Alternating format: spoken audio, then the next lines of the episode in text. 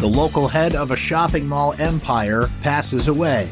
Katko votes to strip a controversial congresswoman of her committee assignments. And Syracuse women's basketball grabs another win at home. This is your Syracuse.com flash briefing for Friday, February 5th, 2021. I'm Brent Axe.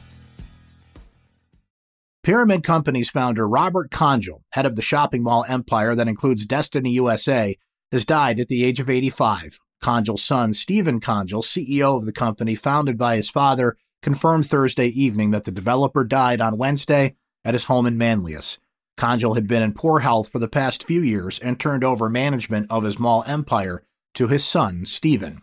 Congel opened the Carousel Center Mall on a former scrapyard on the south shore of Onondaga Lake in 1990, his first big project in his hometown. In the early 2000s, he proposed a massive expansion of the Carousel Center, a series of additions that would make it rival and even exceed the size of the Mall of America in Minnesota. To build it, he demanded and got a controversial 30 year property tax exemption from the city. In return, he promised the mall would help transform the central New York economy by attracting visitors from throughout the world. Syracuse Mayor Ben Walsh said Congel will be remembered as one of the most influential business leaders in the history of Syracuse.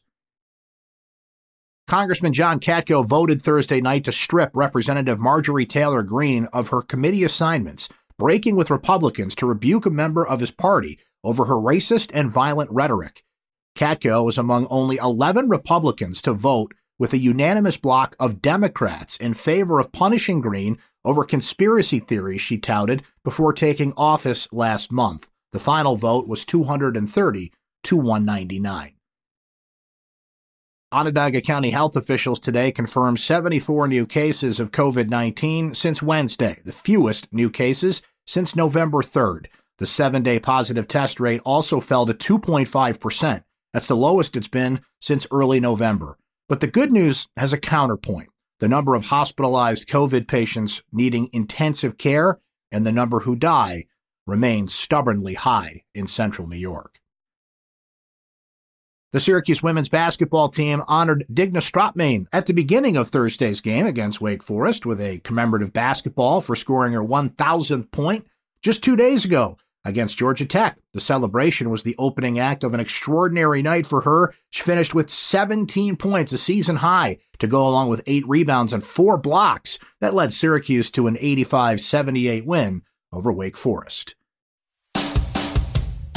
That's your Syracuse.com flash briefing for Friday, February 5th, 2021. I'm Brent Axe. Stay safe and have a great weekend.